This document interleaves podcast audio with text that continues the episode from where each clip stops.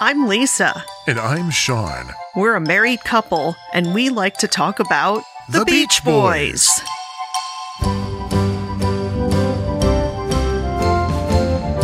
Well, hi.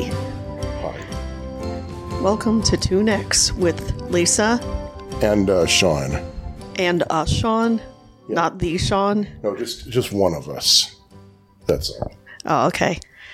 So we're here in beautiful New Buffalo, Michigan. Yeah. Have we recorded here before? I think we have. Yes, we did. Okay. Episode 18, I believe, of whatever the hell it is we do. Well, we're us. That's Uh, the we're thing. us, which means we probably just talk about the Beach Boys all And the time. And we're here in New Buffalo because we usually come here on our anniversary weekend. Oh, isn't that sweet? It's our Isn't that anniversary like weekend.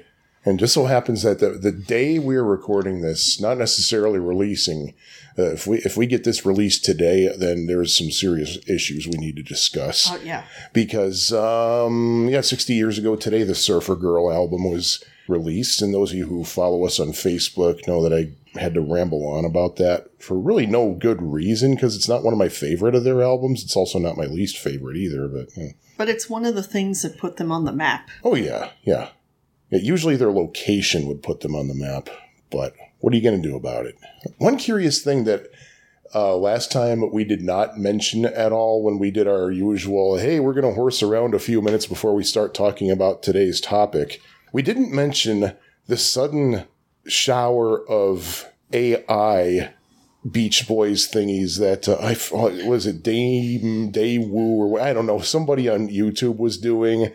Like for example, all I want to do with AI fed through it so that it sounds like Brian is singing it, and it was really pretty frighteningly, eerily, very much sound. I I would have believed it that it was Brian. But the thing is, what I found personally is that the more of those AI things that came out, the less believable it was. For example, there was a um, somebody did uh, I think it was the same person did the same thing with "Be My Baby" in an attempt to make Ronnie Spector sound like Brian, and I don't think it worked at all. It still sounded like a woman was singing it. In fact, I would be more inclined to believe that it was Marilyn singing it. So I don't. Have you listened to any of that stuff? The only one I listened to was uh, the "Guess I'm Dumb," which I actually thought was a an uncovered gem that had never surfaced before, and then I'm like, "Oh, it's AI." Pass. That kind of thing. I guess it's interesting to do as a what if Yeah. or an experiment or to just play around with this technology, but I don't really care. It's if it's fake, I don't want to hear it. Like it's it's just I, it's not worth my time, really. Like if you ran a store, it's not something you would play over the sound system, Well, probably. no. And even then, that guess I'm dumb. The problem with that is that that was Brian's 1968 voice. Well, really. yeah. Yeah, Because Brian's voice did evolve, like even before he started to sound like an ashtray. I mean, it wasn't quite accurate Yeah. for the time. I mean, it was interesting because I always would, you know, I always wanted to hear Brian sing that song, and I was kind of wondered why he never did lay it down himself, or why it wasn't one of those things that ends up in another song 30 or 40 years later. Well, part of it did end up in Hadophonia, but still. Okay, yeah, but that's. Hmm. Hmm. Hmm.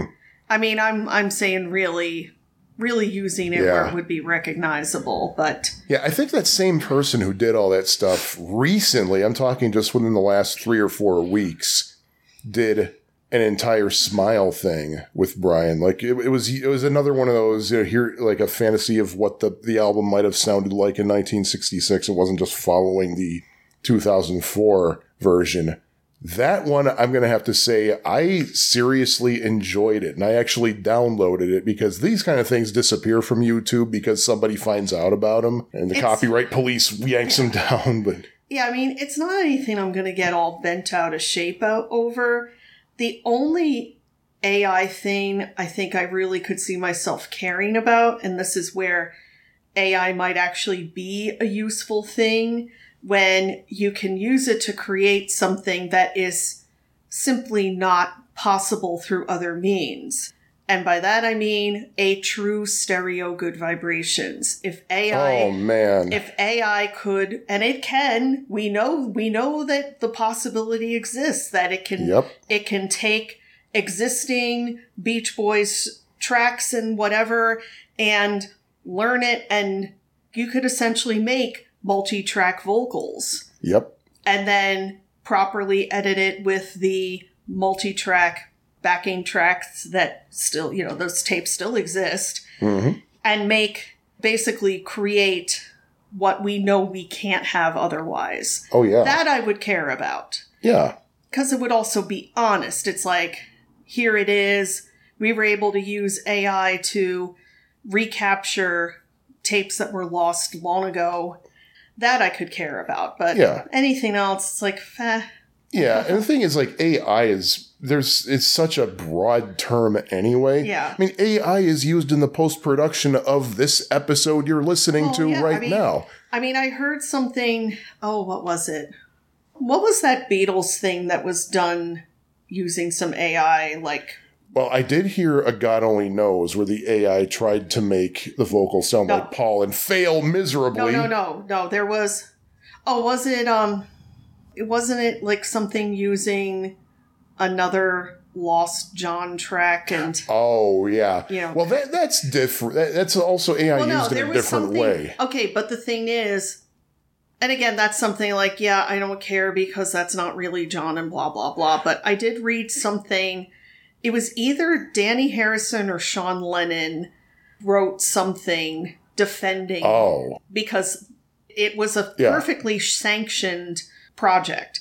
And the argument was that when you think about it, in a way, artificial intelligence has been used in the editing process of everything going back quite a ways. Yeah, And right. Like um um auto tune. yeah, like how auto tune is in a way a form of, of that or, or related to that. Or it's like how the, the editing that's used in music more and more so in the uh, once we got into the digital era, it's like yeah, you're still not hearing exactly what the artist laid down in the studio. Yeah. So it's kind of they're like this is just another tool that can be used. So it's not like we're trying to rewrite history or Yeah, anything like that. So it's basically like just shut up and enjoy it. and even then, you have people say, "Oh, you can't." Like for example, uh, the Beatles, "Love Me Do," the first version they recorded on Sept- well, not the very first, but the version they recorded on September fourth, nineteen sixty-two, with Ringo Starr on drums. Any official version you're going to buy that in stores, brand new, is at least a second generation copy because they literally destroyed the original master tape. yeah. So people will tell you the only way you're ever going to hear it the way it was meant is if you can track down an original 45 of it. But then there are people who say, even then, the only real way you're going to hear, you would ever hear it in its purest form is to have been in the studio with them when they were recording Oh it. yeah, yeah. So, yeah. Well, it's just like a retouched photograph. It's like how many pictures that you see posed photos are all retouched. yeah, they're Yeah, all seriously. they're all manipulated or even even um senior portraits for high school kids. Like they can take out freckles or even out skin tones or I mean, they can do all kinds of quick manipulations on those pictures Yep. to make them look better. So been, it's they've been done for decades. so it's kind of this is really not a new thing. It's just it's just a different type of technology, but it's still doing the same purpose. So Seriously, yeah. it's just how you look at it. It's just everybody's getting all bent out of shape and thinking, "Oh, this is Stanley Kubrick predicted this, and because he had a movie called AI, and it's going to take over the universe, and we're all going to blow up or something." You know, when I experienced a blow up, what? probably about 30 years ago when I was on, I don't think it was like one of those like post a message and it's right there live kind of forums, but I think it was the original incarnation of what is now, yeah, now because it still exists and there are still messages going across it now and then PSML, Pet Sounds Mailing Oh Mailing God, List. that's still around. Back in Boy. 93 when I first heard about it, it was actually it was it was like two or three prior owners. It was a weekly email digest that was maintained by Ethan Jones. Every week he would send the email out that had all, the messages in it, and you'd reply to him, and then people would see him the following week and all that. And I noticed that there was a lot of crossover in that because a lot of people were talking about the Beatles.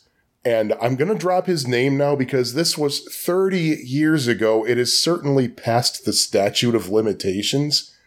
The David Prokopi tape sets that were out, and this is how long ago it was. His Smile tape set, his Tapes. famous Smile tape set, literally two Maxells that had post-it notes labeled at tape one, tape two. The Smile tapes he did were only two tapes. Most people remember it as three. Before the third tape, he only did two tapes. He had that. He had a Pet Sounds tape. Eventually, he did, well, it was a two tape, actually, 190, 160. He had a 1965 tape that I think was basically outtakes from the two main albums, Beach Boys Today, Summer Days, Summer Nights. And he also had a Beatles tape set. So I figured, okay, he's a Beatles fan as well as being a Beach Boys fan because he spent the money on those bootleg CDs that he compiled into tapes. There was a lot of mentions of the Beatles in the, Surf's Up mailing list, as it was called back then. So I asked this question Is it safe to assume that Beach Boys fans are also Beatles fans? Because, hey, I'm a Beatles fan. It was the Beatles were the gateway to the Beach Boys for me. Wow. I did not know. What's the expression? I did not know that I would have to wear um, underwear that could protect me from fire. In other words, you would have to don your flame-proof undies. Good Lord, how massacred I got. I mean, it's like suggesting that you could be a Bears fan and a Packers fan at the same time. Might as well. which seriously is something that cannot exist. It's like trying to put two magnets together. Like it's it's not going to happen. And you know what happens when you try to force those like positive poles together? According to my science teacher in junior high, you'd essentially have an A bomb. Yeah, which would happen if somebody Yeah. tried to be a fan of both the Bears and the Packers at the same time. Yeah, But the yeah, Beatles and Beach Boys. Yeah. I was shocked because a, a lot of Beatles fans respect the Beach Boys and are also Beach Boys fans. we got two of them talking right now. But it just made me aware over the years, as I've observed, that there is what I like to call Beatles envy mm-hmm. among Beach Boys fans. And it doesn't go both ways. Like, Beatles fans are in their own happy existence, and they don't look at anybody else and be like, oh man, your artist is so great, and I wish I had what you had. I That- disagree. really? Oh, big time. I'm one of them. Yeah, well, we're not talking about you. Oh boy. we're talking about, like, other people. I'm other people. But I just don't think people go Beatles fan. Beatles, maybe they do, but not to the extent that anybody else would have. All right, I'll put it to you this way 1990, we had Beatles CDs, all their core albums and their singles were out on CD. That's it. No bonus tracks, no two on ones, no nothing, no extensive liner notes on anything except the Sgt. Pepper's album.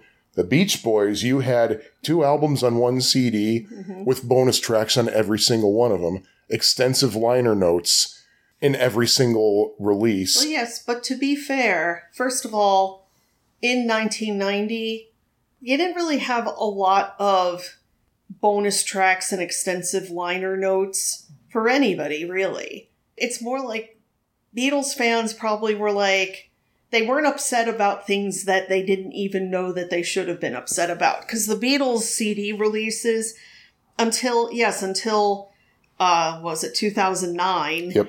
were very slim, but I think people were just happy to have the stuff on CD. Like they didn't know that they should have been upset about it. Oh, I knew. Um, and actually, a lot of people again, did. we're not talking about you. a lot of people did because it was standard for CDs to have more tracks than the tape and vinyl corresponding it- versions. But wasn't it only just around that time that the CDs were starting to offer more simply think so. because they could? I don't think so.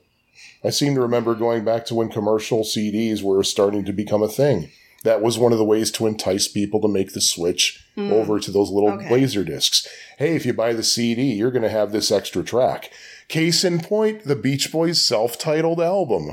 The 1985 album, if you bought it on CD, you also got this amazing extra single track that you did not get on the vinyl version. You'd have to buy the single separately. And it what was a little song called Male Ego. Oh, good lord! Okay, maybe in that case, people would have been willing to pay just say, yeah, I'll just buy the record. like, I'll I'll pay you to not put that on there. But the uh, or you you it comes with a copy of the vinyl single that you could take outside and throw in the air and shoot with a gun. or that. But the thing is, okay, in 1990, maybe the, I mean, not maybe, because the Beach Boys releases were definitely better than what was on the market for the Beatles. However, Oh, in 1990, you could buy all the Beatles albums on CD. that's very true. The Beach Boys, uh uh well, in 1991, you could. Yeah, if you were lucky and you knew Yep. where to look. I mean, And if you were that much of a fan at the time, which I was not, I, did, I never even heard of Sunflower when I saw it in the store. I was like, what the hell's this? And the twofers were not the Beach Boys twofers were not in print for a very long time yeah, they were in print for four years. because in 95, 96, I was dating a guy who lived in New York City because he was going to grad school there. And I actually went to a lot of the record shops, CD shops in New York to try to find the twofers that I never bought because I didn't buy all of them when they first came out. Me too, yeah. And I was, I think I was able to find maybe one US release. And then I found in a CD shop called NYCD. Isn't that cute? oh, that's just I think it was on like Amsterdam or something.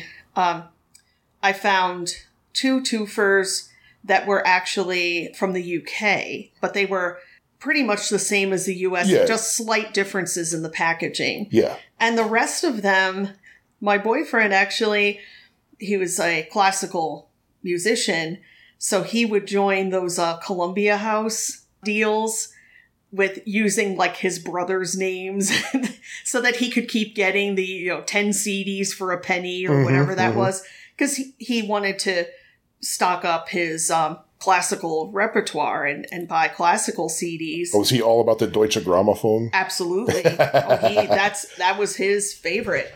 But I was able to find Columbia House actually offered some of the twofers. So he let me use a couple of his penny selection. Or I, I think I actually had to sign up for a membership for him in my name to get him more CDs. And I was able to get the last twofers that way. And that was only 95, 96. Yeah, I mean, I lucked out in that I finished up my collection right after they went out of print, so they were still findable. Yeah. But again, this was in New York City. You Yeah. would think you would be able to find things easier in New York City. Yeah, right. no. Yeah. Uh, I mean, for what it's worth, you could still get the actual albums. You just had to buy them on individual CDs, and you didn't get the bonus tracks. Well, and that's the thing. The individual CDs, they took a page out of what they did with the Beatles, which is putting out just single CDs, no goodies. the only exception was Stack of Tracks, which actually included the stuff that uh, The booklet. the booklet and everything, which was not on the 1990 or the 2001 reissue. Yeah. But it it was pretty weak. But Yeah. I mean, we're talking about Capitol here. well, was it the cap? Was it Capitol's decision to do that, or was it the Beach Boys' decision to do that? I don't know. But We don't know. But I the don't fact know. is, again, it still was extremely hard to find any Beach Boys album on CD from 1970 on. Yep. Again, those were very blink and you missed it. hmm And when you think about that in the grand scheme of thing, it wasn't all that long before you could get them again because in 2000, all the albums from Sunflower to the 85 album were issued in two for format, no bonus tracks, unfortunately. And you can still get them to this day. I think the exception for some reason is the one that has MIU on it. It I forgot. I think it's paired with uh, LA. People are having, reporting having a really hard time finding that. Oh, boo hoo. that's that's a People who know me well know how I feel That's about a- those two albums. It's a favor to society. oh, I remember buying that at uh, at Jack's in Red Bank, New Jersey, And the guy looked at me and said, I can't believe you're actually buying this.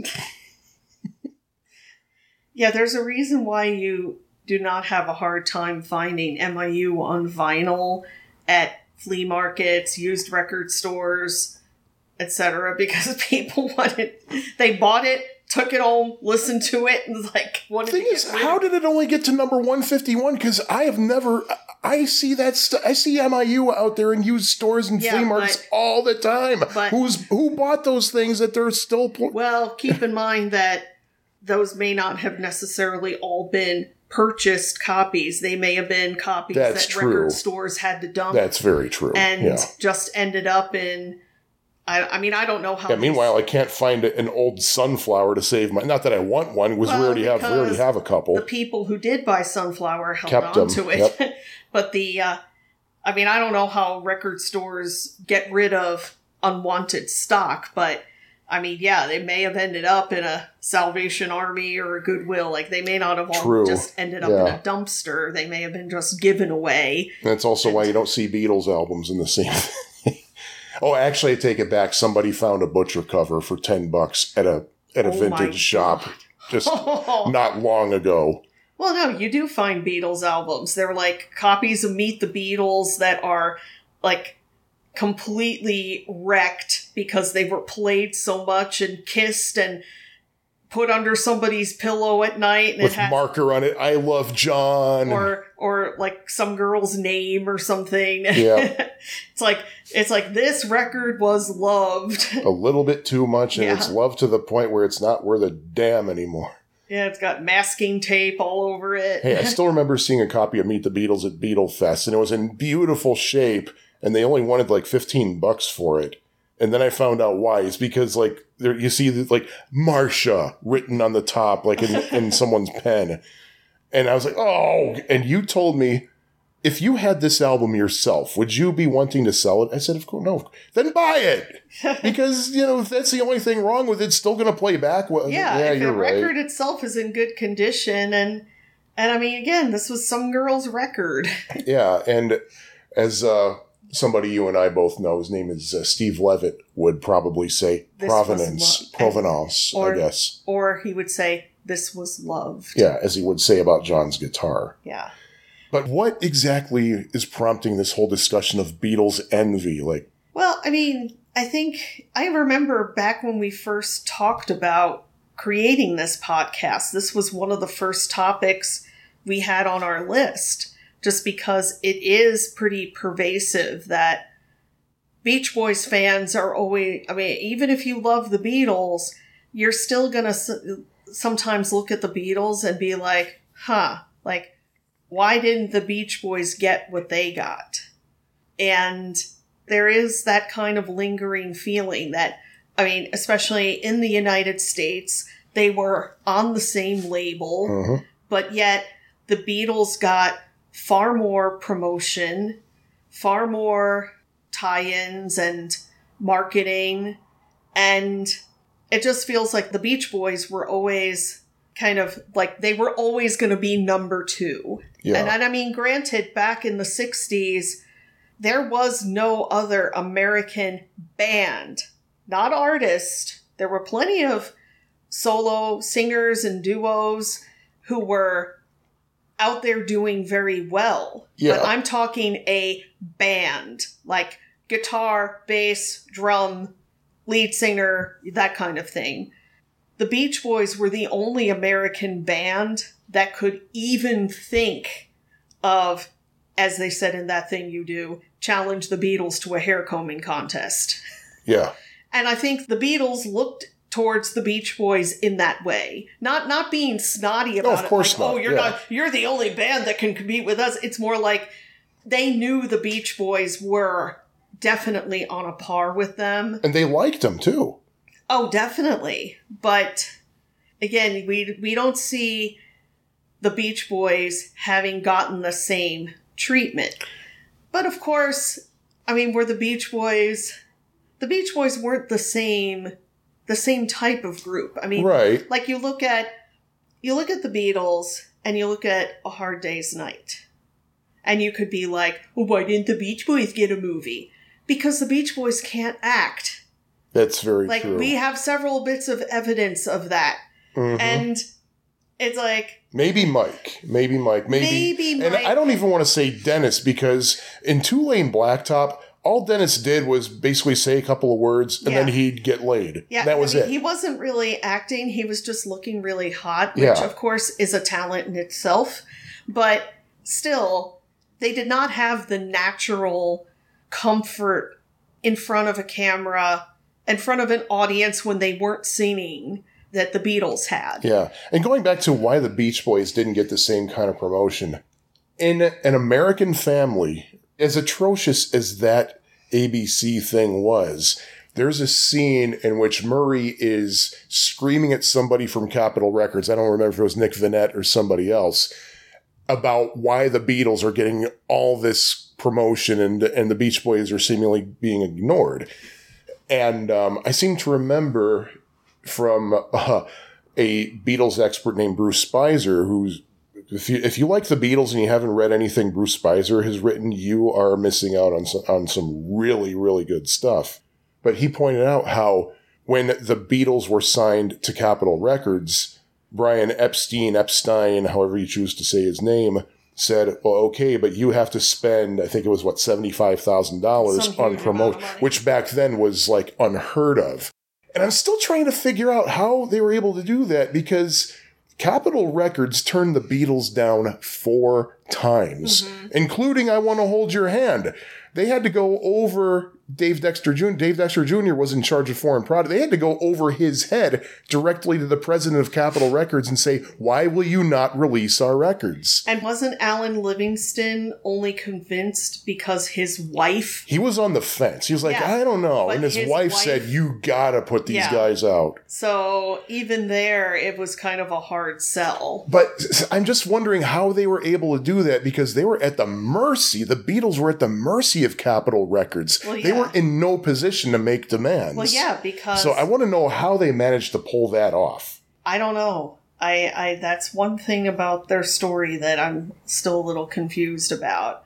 I mean, all I could think of was just the building and growing interest in them Could be. that they were kind of and I mean rightly so because you look at the state of music in late 1963 Tell the story about when you played some of the some of the Oh, man. 1963 music for your in my students. no in my in my it was the first year that I was at the school I'm at now so we're talking about 2007 2008 and a fellow teacher was doing some lesson and she asked me to be a guest speaker in that class about something to do with the Beatles I forget what the whole deal was but I know I kind of did took a page from one of Bruce Spizer's presentations at Beatle Fest, where he played the number one single the week before I Want to Hold Your Hand, and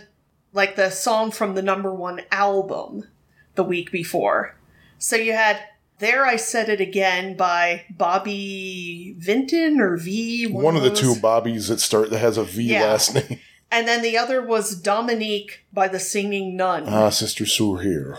And it's like, okay, this is why we needed the Beatles because this is what this is what was considered hit worthy in late 1963 because payola had severely damaged a lot of things and yes you did have some cool stuff coming up you had you had jan and dean you had motown you had like there was stuff that was young and fun but there were still a lot of crooners and Yep.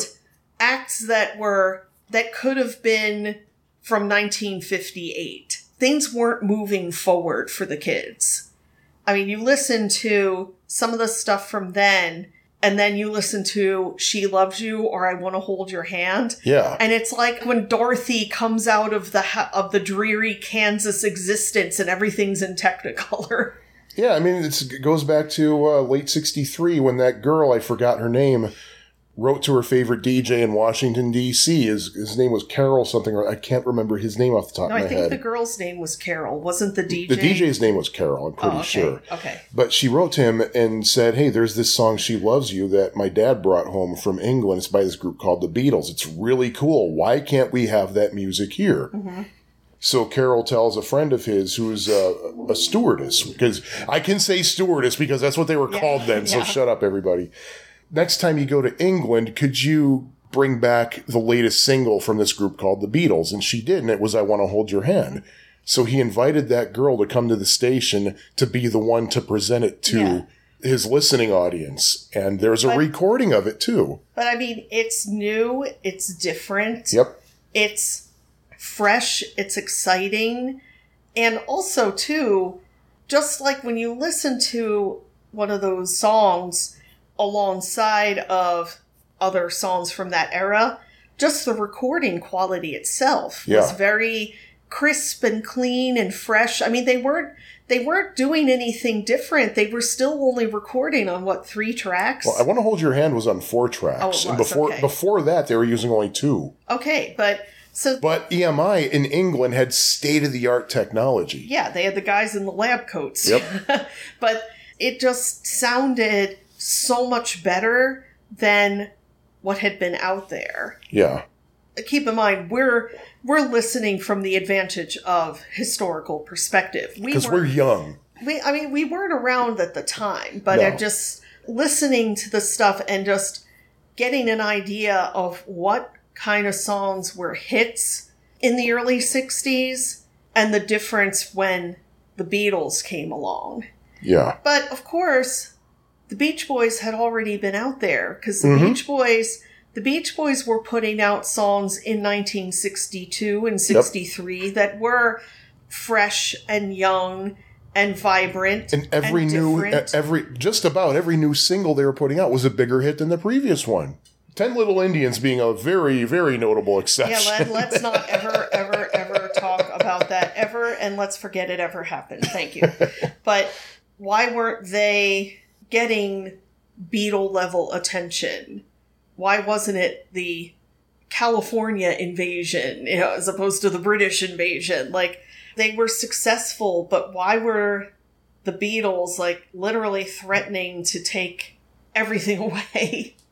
because for one thing, they were British, they were European, they were exotic, and those weird haircuts.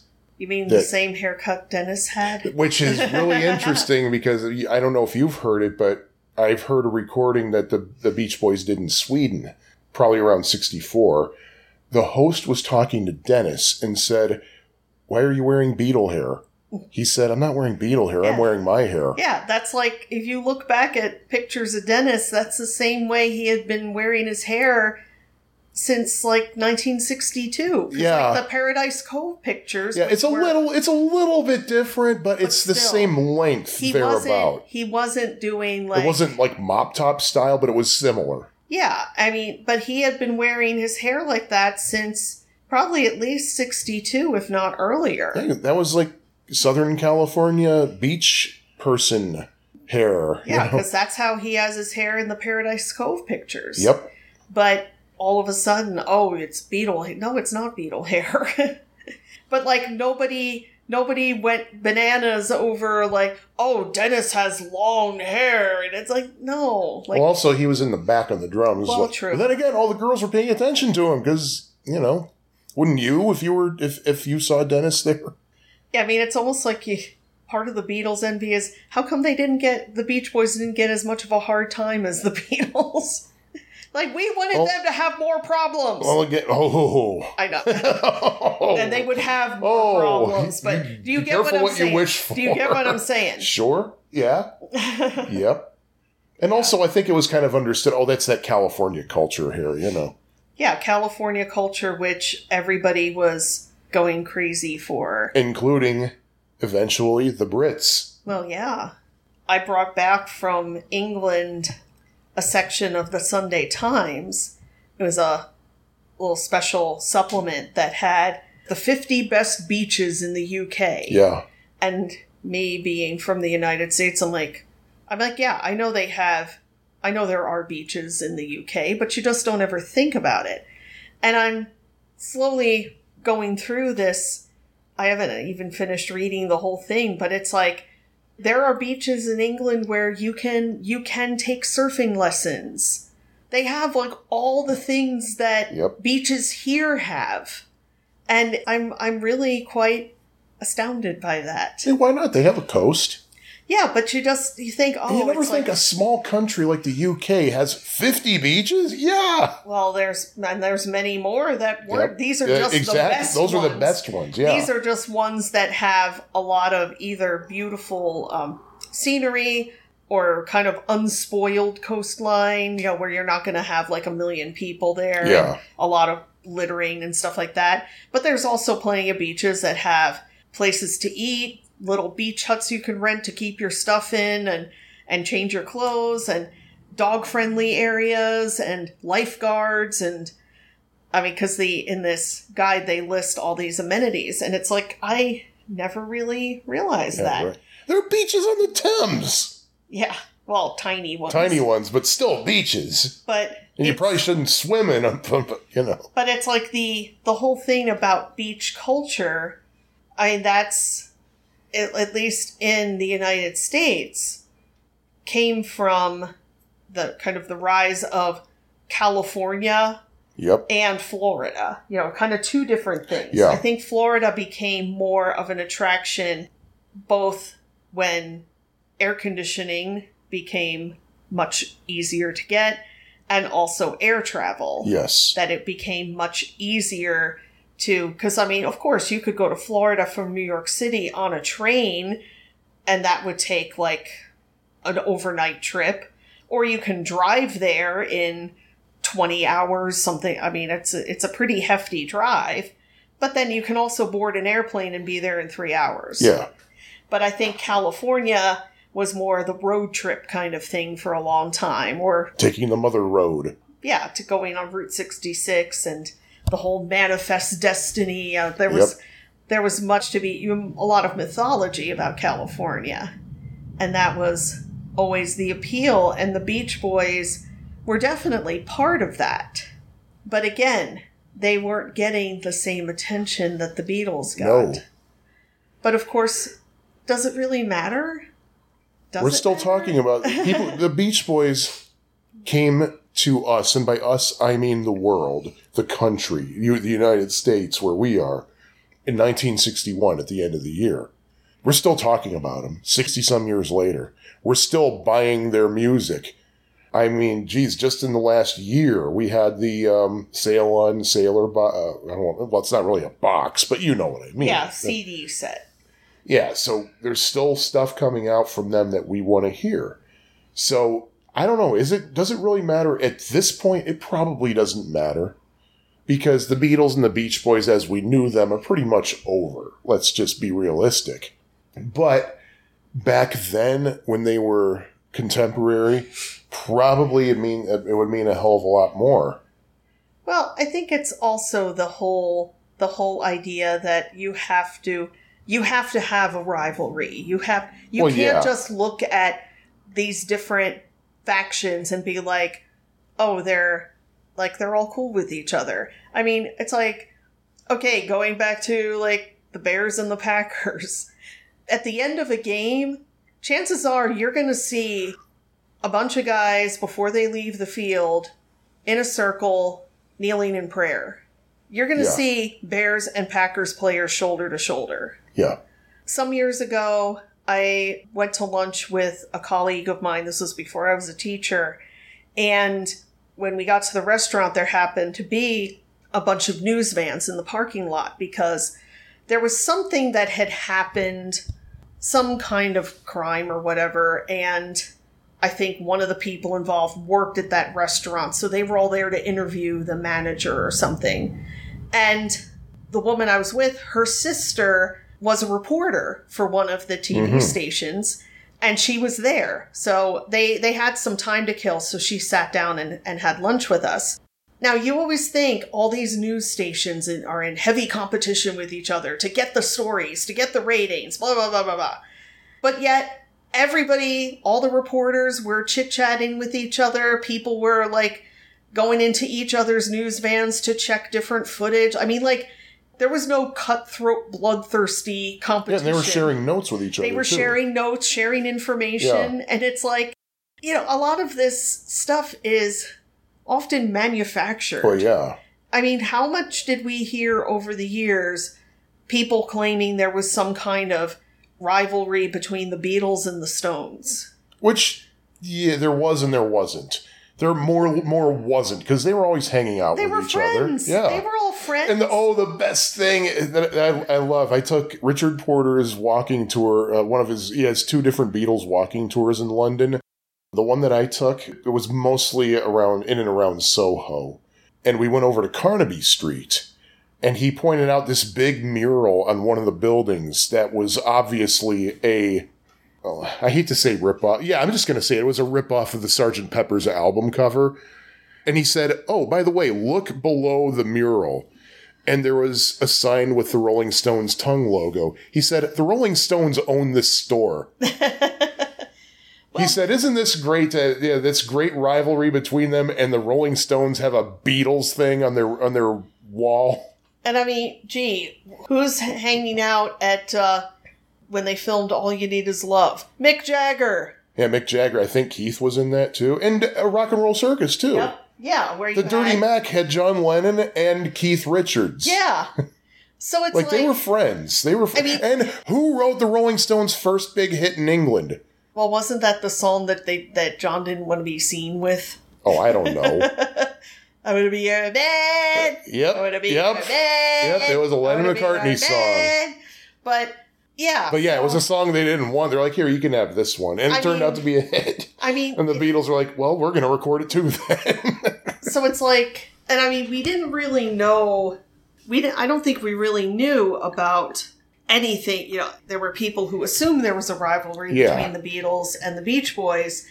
We didn't really know until David Leaf's 1990 interview with Paul McCartney, really, of the regard that the Beach Boys or the Beatles had for the Beach Boys, right? I don't know. Well, we, you and I didn't, of course. But I think that was the first time Paul really spoke about pet sounds Might have been. and Might have been. how important it was to him and just the album and God only knows in particular, you know, when he said that he bought that album for each of his kids as part of their musical education. I mean, that is that was stunningly high praise. Oh, yeah. And I mean, we all were like, holy Yeah. it, it, it was like getting the hand of God. but really, Paul himself may have been like, What? You, you think I didn't listen to this stuff? I, I mean, of course I did. And then we found out how, like, Brian flipped out over Rubber Soul. Specifically the American version, Yeah. because people wondered, oh, was it maybe the UK version he might have gotten? No, Brian himself spe- said it, Yeah. it was the American version on Capitol Records. Yeah, so Brian listened to Rubber Soul. Yep. He's like, okay, I want to make a record that's as good as this. So then he made Pet Sounds. He kind of overdid it if he wanted to make an, or an album that was as good as Rubber Soul, if you ask me. Well, I mean, Rubber Soul is.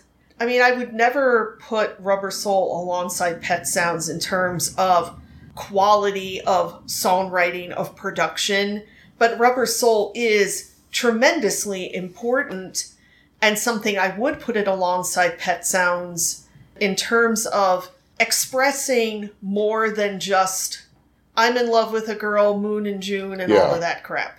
Like, kind of getting a little more serious, a little more mature, Yeah. expressing doubts, expressing just a lot of things that you normally didn't have young guys talking about on a record.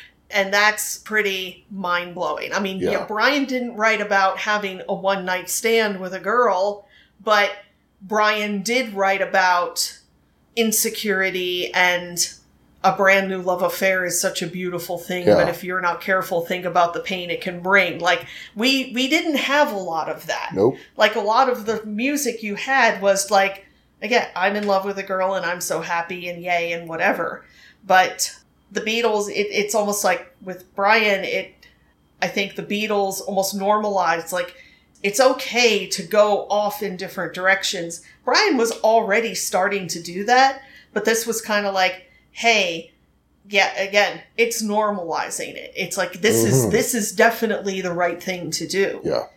And then, of course, the Beatles heard Pet Sounds, and that said, okay, that probably normalized for them doing more ambitious instrumentation and kind of going off in different directions, which again, they were already starting to Oh yeah. Oh, they were always doing that. because things like They say, both argue Brian and the Beatles were always doing that from day one, you could argue. but they were building and building and building. They were building and building and building, and they were both doing it in different ways. Yeah. And using the the Beatles may have also looked at towards I I think they did look towards Brian as using the recording studio as an instrument in itself. Yes. And the Beatles approached it in a completely different way from how Brian did. Because when you think of the advancements in Brian's productions, there wasn't anything hugely technological about them, except maybe having a few additional tracks on the tape to work with, and that was it. The Beatles would reach out to the Abbey Road engineering staff and say, we want you to build this for us. Yeah. Figure out a way to make me sound like I'm double tracked, even though I'm not. And uh, throw in some backwards tapes here. Mm-hmm. How many Beach Boys songs do you know of that have backwards recordings? Yeah, like they didn't I think that- I can think of one, and that was Feel Flows with the backwards with backwards reverb on it. Yeah. But it's like, yeah, I mean, the Beatles, well, also to be fair, the Beatles were all interested in avant garde. Yes. They were interested well, they were in- art students, Well- really, well, especially yeah. John. Well, John was the only one He was the one officially an to art student, yeah. But Paul had the Indica Gallery, Yeah. and I mean, I think George and Ringo, it may not be what they were personally interested in, but they liked the environment of bringing in different. Well, and Yes. George brought in um, the sitar, the Indian instruments, Yeah. That kind of thing. But yeah, I mean, Brian was more like using the studio to make, to give him what he wanted Yeah. to get the sounds out of his head and onto tape, where the Beatles were much more experimental. Yeah, exactly. Exactly. And the thing is, like, Brian's experimentations were much more organic rather than constructed. Yeah, Like, it's something I pointed out in my aforementioned Rambling About the Surfer Girl album. If you listen to the rhythm track of Catch a Wave, you'll hear Brian's rhythm piano in perfect, dead on, balls accurate sync with David Marks's rhythm guitar. And put those two things together, they sound like a brand new instrument. Mm-hmm. And that's that's a trademark of Brian. And the more people he gets together playing the same thing at the same time with different instruments, especially in a small room like Studio 3 at Western, that's a new instrument. That's essentially a new virtual instrument and right wasn't there. that something that, at the very least, Paul took note of? Brian using different sounds to create a new sound, like bringing sounds together to create a he new might sound. have. I don't, I don't And- know for sure. Well, I think in particular, using the bass in a much more prominent way, like bringing up the bass, Yes. like having the bass take on the melody or mimic the melody. I think that's something that really got Paul's attention. Well, yeah, his whole thing was realizing, wait a minute, I'm listening to the bass in these Brian Wilson productions. The bass isn't just playing the root notes. The bass is its own melody in, in and of itself. Like, and uh, I think God only knows might be one reason why Paul loves that song because when you start the verse, the the actual start of the verse, it's a D chord. The bass is playing an A instead of a D. Mm-hmm. Well, also, I mean that's That's something- So Paul's like, wait, yeah, that's right. You don't have to have the root note there. something that I like to do, and I highly encourage this activity. Listen to God Only Knows. okay. and only pay attention to Oh. the bass line hmm. because the bass line goes all over the place. It's doing its own thing. Yep. It goes very, I mean, it goes pretty high up and then it drops down low. Like it meanders all over the place and it's perfect. Yep. It's absolutely perfect. But that's the thing. Paul may have been like, "Oh my God, you can you can do this." Yeah, and you can actually he- start to hear him where he's actually doing that, or where McCartney's actually doing that. Because if you listen to a lot of the outtakes, say from 66, 67, you'll notice there's no bass. Why is there no bass? Because Paul wanted to spend extra time fiddling around, coming up with these melodies, and overdub them later. yeah, And then when you actually hear those bass lines that McCartney was doing, you can see, aha, he discovered something. Yeah. He discovered something. And Brian was that something. Yeah, and you had, I mean, you just had this like back and forth for a little while, and it kind of ended with Sergeant Pepper because first, I mean, Smile didn't come out, and then the Beatles. Well, I mean, the Beatles had, I think, their own thing going on because here they put out, they put out Sergeant Pepper, and then it's kind of like, okay, now what? Yeah. I mean, I'm not saying they were sitting around having no clue what to do, but the fact is, you had Sergeant Pepper, you had All You Need Is Love, and then Brian Epstein died, yeah. which completely threw them for a loop Mhm. that I dare say they never recovered from. Oh, uh, most And- most Beatles fans will agree with And that. That's what started. That's what led to the breakup. And I Brian, mean- Brian dying. what's what's yeah after after Magical Mystery Tour, what's the next thing that they did? They went to India. they have the White Album, which is pretty minimalist compared to what they had been doing. Just like Smiley Smile was minimalist compared to what they had, the Beach Boys had been doing. Ugh. And that's the thing. Like people, here's something I want you to do for me and our listeners because I don't have a way to do this right now. I want you to see if you can find when the Penny Lane Strawberry Fields Forever single came out in America.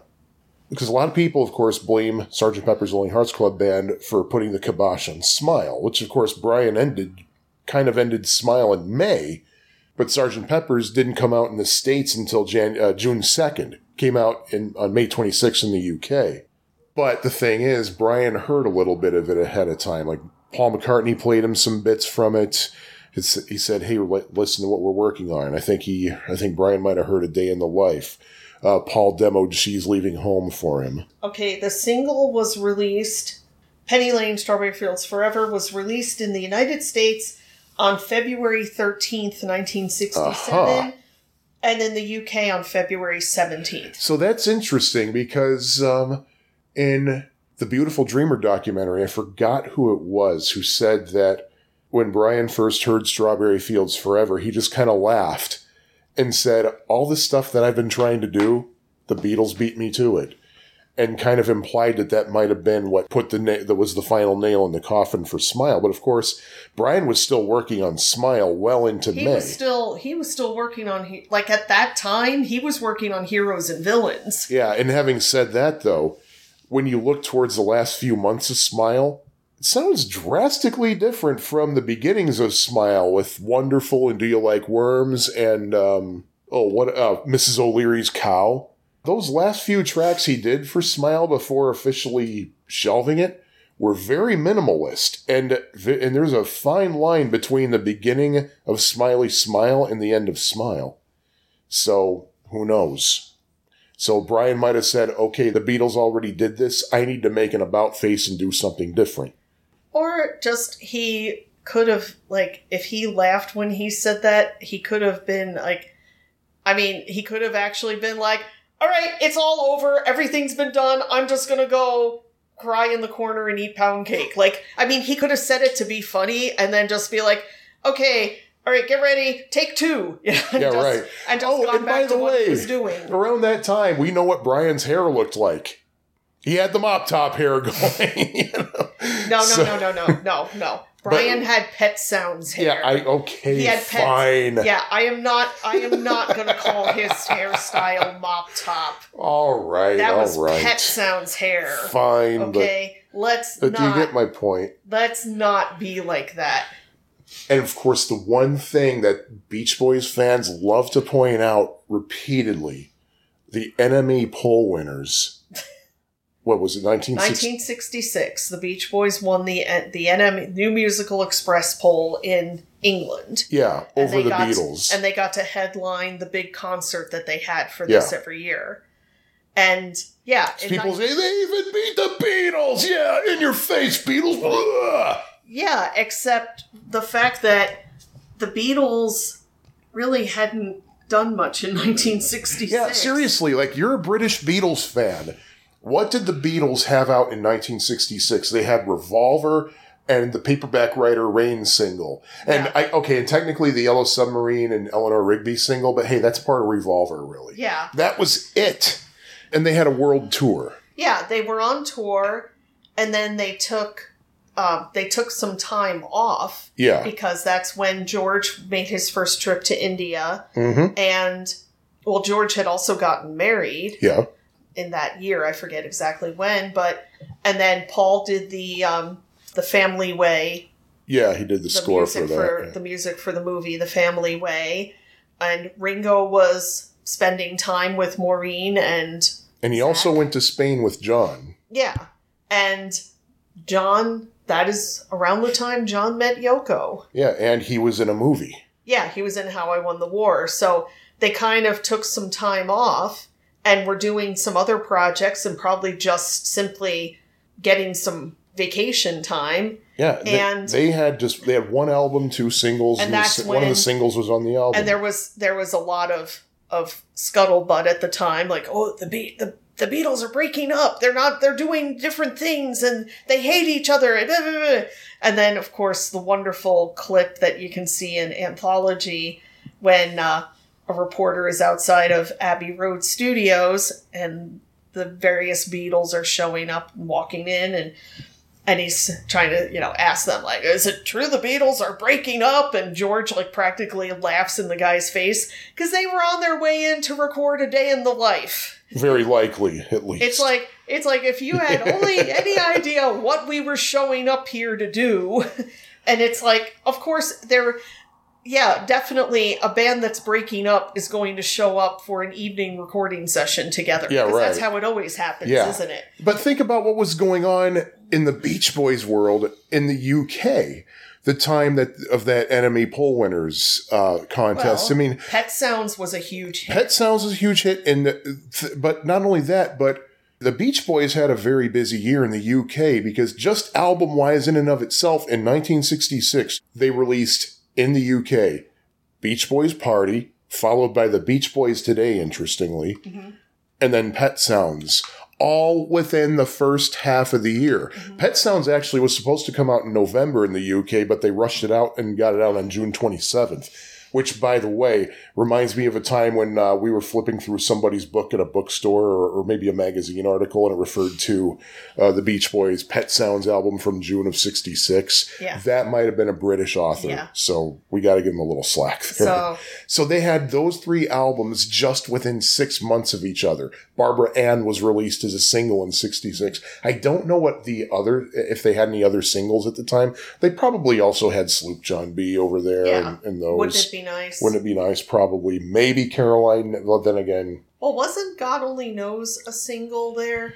well, it would wasn't have that been. an A? I mean, would- an A side. I I don't know. I, Well, I'm not anyway. terribly familiar with their UK discography because I forgot to look it up. they were a lot more prolific, a lot more popular. They had very successful tour there, Yep. and yeah, I mean, the time was right. I mean, they they had every right to win that poll, Sure. even even if the Beatles were busier that year. And even then, the thing is, the Beach Boys were a new thing to England at Well, the time. yeah. They didn't really take off over there until about 65. Yeah. Because they, I mean, I think the first Beach Boys record at all only came out there in 64. That, that's probably right. So, but the point is, it wasn't like the Beach Boys won the NME poll because, because the Beatles weren't doing enough. I think I, I would say they won it on their own merit. They could, they well could have, yeah. Yeah. Based on older material, too. Yeah, but I mean, Well, then again, the Beatles were a hit over here with older material Yeah, because like we didn't get if- it until later. if the kids hadn't had it yet, it was new to them. was It, doesn't them, matter yeah. if it was recorded several years earlier. because it was something they. Know, remember they didn't have the internet then. Yeah. they only knew about stuff when it showed up in their record stores. It was like how last year I was flipping out over Harry Nilsson's Aerial Ballet album. That came out, what, 1967, I think? but it was new to me. Yeah, yeah. So, so yeah, it's like, is there a need for Beatles envy? Is it really necessary, or is it just being negative and wasting energy? I don't know. It depends on how the Beatles envy is actually used. If it's used in a constructive way, then it could be quite a fun discussion discussion topic. But if it's used as a dismissive way, then, you know, shut up. Just shut up. I mean, one It's like, oh, I refuse to acknowledge the Beatles at all. Eh. And really, I mean, one thing I can say, if there's one one area that I have always had envy of, of the Beatles and other artists, not just the Beatles, is merchandise. Oh, yeah. I mean, that is one thing, and but I think that's more the fault of the Beach Boys and their management that they didn't take opportunities to both back then and now. I mean, it was something that always frustrated me going into a place like Sam Goody in the 80s and you had a whole rack of t-shirts from, you know, the Rolling Stones, the Who, the Doors, like all these like 60s, 60s and then, you know, 70s and of course current artists, you know, you could Yeah. buy a Pink Floyd t-shirt, you buy a Doors t-shirt, you could buy like all these different bands that were around the same time as the Beach Boys, but you couldn't find a Beach Boys t-shirt. You couldn't find a Beach Boys poster. And the only way you got, you ever could get your hands on these things was like maybe if you happen to get a promotional item or like yeah, like somebody, you know, you know somebody who works at a record store who can give you the poster that they had up Yeah. for the 1985 album or something. Or I remember one time there was some some potato chip. They were doing some promo with the Beach Boys. This was probably around maybe 1989. It's like, you know, you send in probably the little UPC code and a couple dollars and they'll send you a Beach Boys t-shirt. I was like, okay, I'm all over that. they said, you know, it had like a decent design on the front. The whole back of the t-shirt was an ad for this Oh, stupid potato chip. And I was like, no. Could, I put that in the bag for Goodwill. I was like, I am not wearing this thing. could you get Beach Boys t shirts at their concerts at the time? Well, even that, like when I went to see them in 1989 for the first time, and I was all I was like, oh, now I can finally get like a beach, you know, some Beach Boys merch.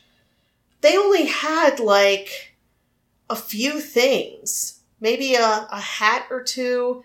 They had a couple T-shirts because I did get. oh, please tell me they had tube socks too. I don't remember. Shut up. Uh, they, you know, maybe they had a beach towel. I don't know, but like they didn't have anything like the kind of shirt that's like the first thing you want to get at a concert that has like 1989 tour, and on the back it has like all the dates. They didn't have anything like that wow.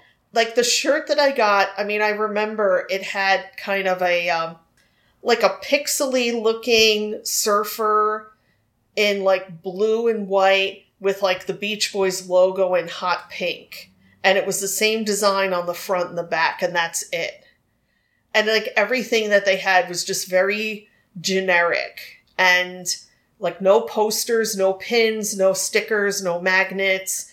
It was really disappointing that they only had a couple things and it wasn't even like the kind of stuff you expect to get at a, at a rock concert. So I guess, and I mean, it could have been just that particular time. Like other tours may have had better merch, but still, they just were never good at that, and they're not good at that to this day. That's true. Because it's still very, very hard to find anything. I mean, I did get all happy because I happened to look at like once in a while I look at the the Beach Boys store and they actually have some pretty cool stuff there, but it's not so much for the concerts. It's like just general Beach Boys stuff, but it's really nice looking stuff. It's stuff I wish I could have bought back then, but it's like they just never put out merch the way other artists did Yeah. and still do. Because again, you can go to a lot of places and get licensed merchandise from those artists, and it's available in stores. Mhm. Where the Beach Boys, you're just not going to find Few that. and far between, yeah. When I went to see the Beach Boys in 1996, when I was wearing an unlicensed Smile t shirt, I never even thought to look for t shirts or any other merch at the concert. I just went to go and maybe see if maybe there was a way I could say get autographs or something, but that was it. A spoiler alert, no, I couldn't. I think there's one thing in particular that certainly does not help this whole Beatles envy thing. You go to, say, and yes, they still exist, a record store or um, somewhere where you can buy CDs and or records. You have to go to the same section to get Beatles and Beach Boys. you have to go to where the BEA stuff is. So people who love the Beach Boys and hate the Beatles are going to see. eh, it's going to be in their faces. You go to Amoeba Music right above the section, they're going to be albums on display. If you see a Beatles album there, you're going to be like. but mind you, sometimes you do see a Beach Boys album and Amoeba, kind Amoeba of- Music hanging but what is kind of lovely is that now we know that, say, a band like the Beau Brummels yes, name themselves such because so that they would be right behind the Beatles. So if kids were flipping through at a record store, they'd see the Brummels right behind the Beatles, and it's like, oh, you know, I'm an idiot. That's gonna I'm gonna buy a record just because it's next to the Beatles. or their parents or grandparents. Yeah, it's like, well, I couldn't get you that Beatles record, but these Beau Brummels Or they, look just they, like or they don't even realize that it's not the Beatles. But the Beach Boys, it is kind of darling that, I mean, considering that the Beach Boys were contracted recording artists a good almost year before the Beatles were, so they already had a BEA name, so that Yep. for all of eternity, they would come first in the record stores. Yeah, and to be quite honest, like when I was getting tired of listening to the Monkees and the Beatles for like two years straight, well, one year for the Beatles, and I decided I needed to branch out, and I figured, well, if I go a little bit back in the alphabet, there's the Beach Boys. Yeah. And I never turn them off when they're on the radio, except for I get around. Yeah, I, I I've already talked about my hatred for that song, so I'm not going to get into it. But Good. so yeah, and that and so that's another way the Beatles were kind of a gateway because if my logic was, well, let's see if taking a little step back alphabetically, I can find some more music to listen to. And here I am talking about it with my wife mm-hmm. some 35 years later, 34 years. But but it is quite lovely that in any music store, the Beach Boys are always going to come 1st They're going to come first. Yep. They are always going to be ahead of the Beatles. Yep. So, in that way, we win. Who wins? Who's we? We. Just we. Define we. Because remember, I'm a Beatles fan first. Yeah, but but the thing is you want the Beach Boys to get everything they can get. Oh, So- absolutely. I, absolutely. And I do want to shove copies of Sunflower in Holland in everybody's face that I see walking past, walking down the street. You know? But still, I mean, okay, so we win. We're all winners here on uh, TuneX podcast. We all are. The hosts, the listeners, and everybody. One more thing I do want to say mm-hmm. is I think we were talking about this recently while walking the dog. I think you had said something about how the Beatles had more of an impact on fashion, art, trends, And just culture in general. just culture in general. Society. But, but, so did the Beach Boys in a way, because, again, not so much. I mean, what the Beatles had to offer was new and different, Yeah. but the Beach Boys brought the ocean to everybody. they help or they helped with that. They helped with that. They they helped with that, and uh, Bruce Brown with the Endless Summer, I would argue, was also instrumental in that. Yeah, but that was later because that movie didn't even get a It didn't wide get a mass release, release until 1966. Yeah, And also that I mean that was a movie you had to go to see where you could see it. The Beach Boys were coming out of every kid's transistor radio and car radio.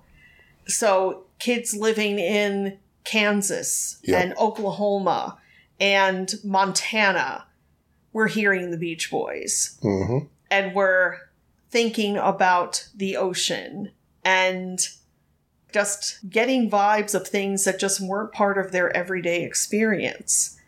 There are a number of people who moved to where they moved to because of part of that. yeah, And I mean, again, that was part of a bit, a whole big cultural thing that California was put out there as so many different things. Hmm and and it's like i mean even to this day okay there's a business that you see advertised on tv called california closets. Yep, all right i don't think closets are any better in california i don't think they're any different i don't think there's anything about the state that makes closets particular to them but it's better than calling it say delaware closets yeah, i mean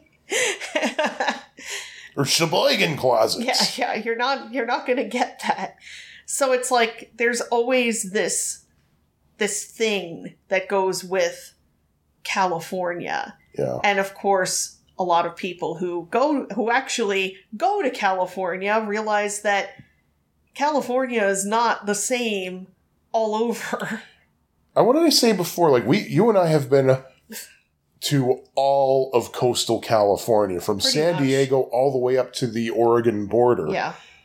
And what did I say about my impressions of California? No two places in California are Well, alike. no. And there's like significant differences between southern and southern, central, and northern. And when you go further inland, it's Yep. completely different. It's beautiful and it's amazing in its own way. And there's also a lot of California that is just suburban towns with Yeah. tract houses and big box stores and zero charm. I mean, there's plenty of that too. Of course, yeah. But it's like it's still it's one of the greatest mythologies ever. Well, it, well, and the Beach Boys were part of that California marketing. Well, yeah, and I mean even Brian's that lucky old sun. Oh, big time. Even in 2008 Brian was still perpetuating that. You know, perpetuating kind of this mythology of California, which again in which I, mean, learned it's really just L.A. he's singing about, not even anything else outside of Los Angeles. But even still, it's very romantic oh, and Oh, yeah. idealized. he even makes Chop Shop sound romantic. Or if there's a bum, there's a clean. It's a oh. clean bum. It's a happy bum. It's a happy bum. It's a bum who is who? It's a bum who has the heartbeat of L.A. exactly. Even the bum has the heartbeat of LA. But, But yeah, the Beach Boys were just uh, yet another California marketing tool, while the Beatles were basically changing society. America could not tolerate boys with long hair until the Beatles came over. People learned to speak English because of the Beatles. How many can say the same thing about the Beach Boys? I'm sure they exist, but you know, yeah, it's it's like it was a much further reaching worldwide impact. yeah, but still, you can't discount the Beach Boys' role in of course culture and influence. Like, it's definitely there. it is. We've spent vacation time in places because of both the Beatles and the Beach Boys. True, true. So yeah, and um, I'm out of things to talk about now. How about you? yeah, I think so. Okay, I so think I we guess we should can- we should go like go out to Okay. dinner. Yeah, let's get some dinner, and um, It's like what it's what Brian would do. it's he absolutely would. Yeah. So anyway, uh, thank you all for listening to episode 18. We'll be back with episode 19 on a different day. yeah, not today. No. All right, so Sean saying bye bye. Bye bye. Thank you for listening to the TuneX podcast. Please leave us a review at Apple Podcasts or iTunes. You can hear us on Apple Podcasts, Amazon, Google Podcasts, and just about every other provider out there. If TuneX isn't on your favorite provider, please let us know. You can email us at tunexpodcast at gmail.com. Our website, which includes the show notes, is tunex.fab4it.com. Fab4it is spelled F A B and then the number 4 and then IT. Feel free to connect with us on social media. TuneX is on Facebook, and we're also on Instagram and Twitter, both under the handle of TuneX Podcast. Our opening and closing theme, Melody 10, was written and performed by Scattered Frog. We'll talk to you next time, friends. Until then, don't, back, down, from, that wave.